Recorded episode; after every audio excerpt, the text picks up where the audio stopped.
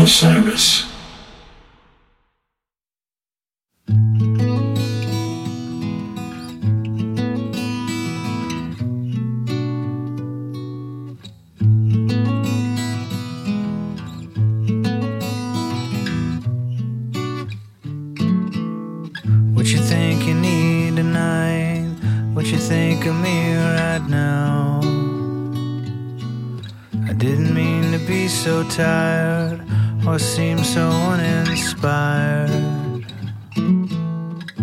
It's interesting because I never thought consciously we're never going out again. COVID is, you know, I, I figured it would somehow work itself out and we'd be back to, I didn't know how long. So I, I thought of this album, you know, this is this is going to be the timepiece of okay, this is all we're home. So why why not write some stuff that is just nice to listen to, and then when we go back to being able to play shows, we can play our songs. It doesn't have to be these. And so I, I, I guess it is reflective of just being home, and I was also doing a lot of acoustic streaming stuff. So I was listening to a lot of acoustic stuff, and th- maybe I thought of this as this is just an opportunity, a once in a lifetime opportunity to just write for the song's sake and not have to worry about performing it live because right now that's not a, a given guaranteed thing. So why not write some stuff that we could just listen to?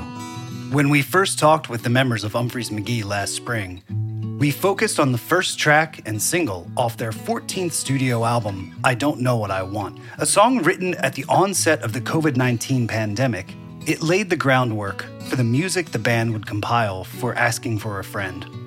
Deeper in the album, we find How About Now, a somber and contemplative tune that picks up the themes of I Don't Know What I Want while asking a different type of question. during the end of lockdown, we were, you know, I think September before we got together. And I'd put the kids down. I was walking around, I locked the house up, and I was laying down and on the couch downstairs. And I, there's a guitar next to the couch. And I was just like, eh, just pick it up. And I literally picked it up and played the, the guitar part for How About Now. And I was just sitting there for a minute and I was it was late, so I was playing very quietly because I didn't want to wake up my kids. And then I thought to myself, "Oh, that's that sounds like mm, no, that doesn't sound mm, okay." So I just pulled my voice memo out of my phone, hit record, played it for twenty seconds, and then you know didn't think anything about it.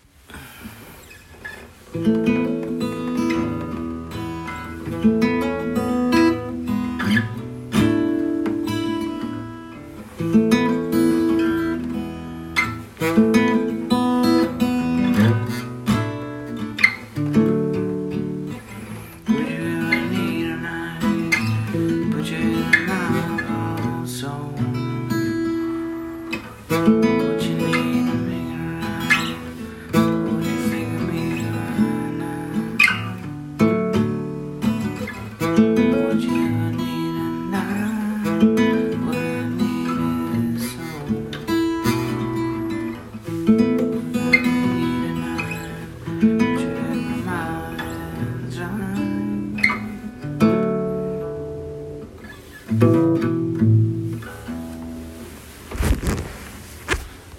don't know, a couple days later, just was list flipping through them and heard it. And I literally sat down in my basement and just re- decided to record it. I used this microphone and I I didn't really think it was going to be a real thing, so I didn't put too much time into so I just recorded a, a basic demo of the guitar. And we ended up using that exact take for the album. And I, I remember telling Greg, I was like, we need, when it was over, I said, when are we going to do the guitar? And he said, we already did. And I said, no, that's my shitty demo from the basement. I, I'd rather do it for real. And he's like, okay, but I think you did it already. And then we listened to it and I, in my mind, I was like, okay, I could maybe do it better, but if, if, if it's good enough for them, then great. You know, let's just move on. Didn't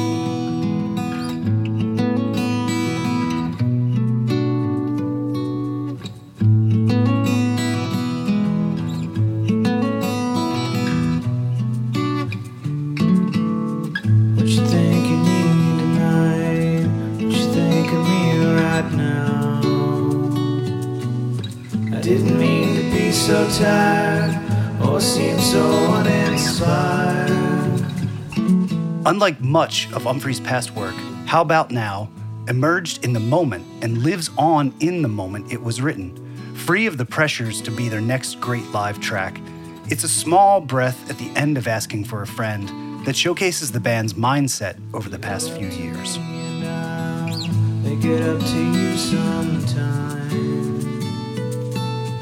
All the stupid things I did, hoping maybe you'd forget.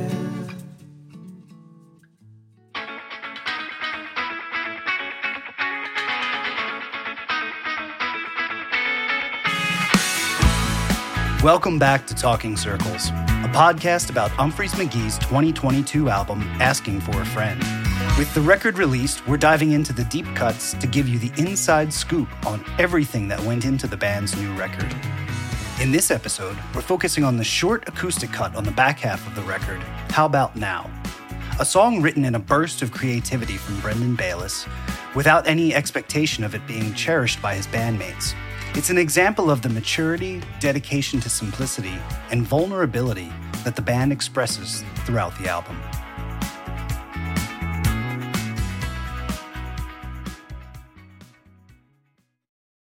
Kevin Browning had mentioned uh, it's called One Sunday Morning. It's a Wilco song. And it's, I think it's 10 minutes. And it's just the same thing over and over. And I don't know, we were talking about what, you know, what are you listening to, blah, blah, blah. And he said, I've been putting this song on lately. Mm-hmm. And he said, Have you ever th- thought about writing something where it was the same thing over and over and over again? And I thought about it and I said, No, I haven't. So when I was listening to this and working on this, I thought about what he had said, and I was like, well, why don't I just do it now? And I think maybe that was how about now, even where the word, well, how about now? Well, now's a good time. So th- that if you listen to One Sunday Morning, it's way more elaborate, way more beautiful, way more perfect. But I was just doing a poor man's version of the concept. I when I, I sent it to everybody, and I really, really didn't. I almost didn't send it, and then they all replied that they liked it, and I was shocked. You know, all of them liked it. So I don't know. Then I decided, okay, now I got to write the words. Leave it up to me and I'll make it up to you sometime. All the stupid things I did, hoping maybe you'd forget. It was just another song in a career of songs, an idea that Brendan Bayliss figured would come and go without much thought. But to his surprise, it was immediately welcomed by his bandmates. Later, his producer would encourage him to let the song exist in as close to an original form as possible. Greg made me sing very quiet, had the compression cranked and the gain cranked, and had me sing super, uh, super, um, very delicate. And I never want, I didn't like it, and I didn't want to do it. And the first mix of the song, he had it. The vocals were super out front, no reverb, very dry and naked. And it, I was like, dude, you're killing me. You got to pull me back. You got to bury me. this is too, too uh, naked and up front. Never said I really knew, but everything I said was true. Anything you wanna know, think you seen how far I'll go. I wish I didn't have this level of doubt because I think I'd have more output, or maybe I would have shown more ideas that I haven't shared yet. At the same time, maybe it is also a good thing because it helps me to stay honest and be aware of the fact that just because I, I, I wrote something and wrote it down on paper and sang it into a microphone doesn't necessarily make it good and doesn't maybe no one's gonna like it you know i don't know it's i, I love this kind of music i've always been sit around the campfire ever since i was got arrested when i was 14 ever since i learned how to play acoustic guitar i was like every rose has its thorn patience guns N' roses let's hang out for five hours that that was my vibe i've always dug crosby stills and nash and all the acoustic beatles stuff and so for me it's i'm always going to kind of be drawn to writing and listening to that stuff. Sorry to Denim Dan and all the the heavy rockers that are going to be disappointed with my future sappy acoustic work. Writing from his purest perspective, Bayliss crafted lyrics that, like much of Asking for a Friend, paid homage to his heroes while being rooted in his own life and experience. During COVID, being locked in with somebody, we got no outside interaction, right? So then it was like, okay, now we're really getting to re examine everything. Maybe that self doubt thing that I have, maybe it's worth revisiting because maybe I do need to fix myself and maybe I do need to step it up. Also, you know, set an example. Like if if I'm going to be a piece of shit, that's okay for you to be a piece of shit. I don't want to be with a piece of shit. You don't want to be with a piece of shit. So I think it's probably a good thing to kind of take a step back and and just say, you know, maybe maybe you still need to earn this. Don't get lazy.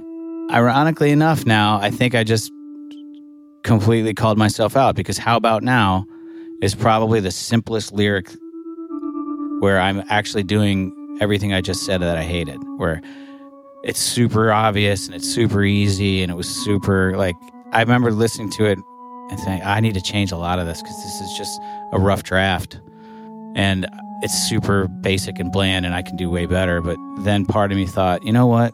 Why don't you just let this be? Because you always you always tinker too much. So maybe just it's okay to one time do the super obvious one. There's an art form to simplicity. When I think I know I'm right, you still pretend like you're surprised. So what you think you need tonight?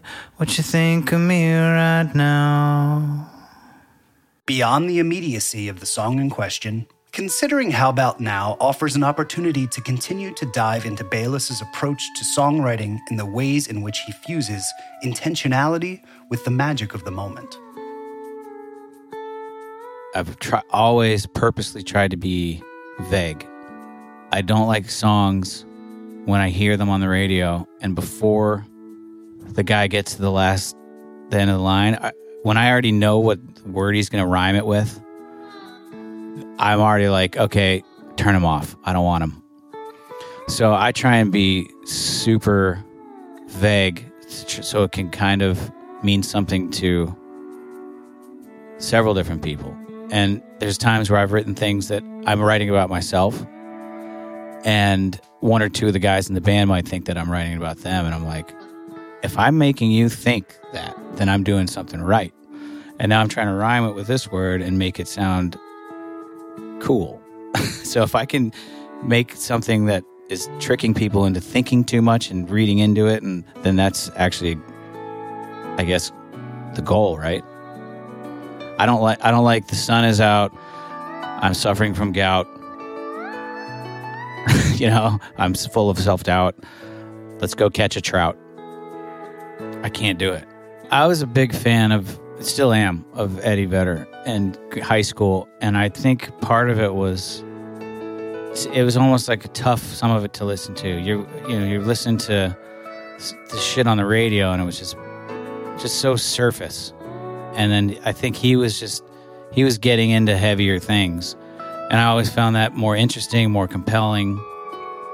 And I remember he there was some interview where he said that he didn't like explaining what the song was about because he said I've had too many of my favorite songs ruined by finding out that the guy wrote it about this. And now I'm like, ah, I don't like it anymore. You know, and he said something to the effect of people are part owners. And if they if the if it's left open ended, they still have that ownership. So it can mean what they want it to mean to themselves. Once you say, nope, this is about this and exactly that, it takes that kind of away. I never wanted to assume that I'm the best that you could do. Something you don't want to hear, I'll make it all disappear. I don't ever see us really playing it live. Joel brought it up and he was thinking, and I said, you know what? It's okay to have a song or two that we don't play live. Because personally, if I go to see a band, maybe I don't want to see that, and maybe we wouldn't pull it off. Maybe it wouldn't sound sonically as good because it's very delicate. The background harmonies and all the percussive stuff and the slide, everything about it is. So I don't know. I, I don't. I don't. I don't feel the need to ever play it live. It, it's just. It's. I'm glad we did it. I'm glad it's out there. People can enjoy it whenever they want. Yeah, I, I'm, I'm still, you know, trying to wrap my head around how it worked out. But maybe there's something about that that vibe that you're talking about the the home that just kind of resonates with everybody, and it's just kind of a nice little palate cleansing two and a half minute breather because we have so many things that are bombastic and on fire and exploding that it's okay to take a, a reset and it you know it doesn't even have to be good or about anything. It's just almost like a when you're wine tasting and you need to swish some water around before you go for the next thing. This is i've always thought of this as just kind of a passing through but it's a nice pleasant drive pass through. Look at the view. That's the vibe. Like the words are almost are meaningless. It's just about the uh, kind of uh, the the feeling of just that music always makes me relax,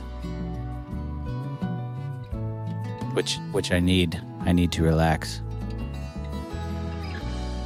Yeah, was, I, I I'm still surprised that everyone liked it and it made the cut.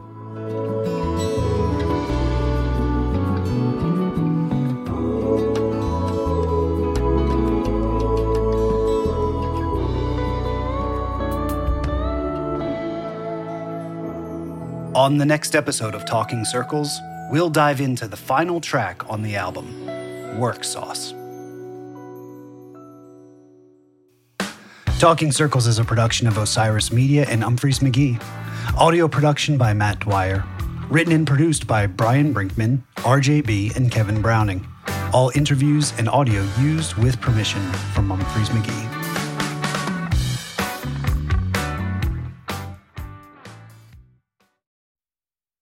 Osiris.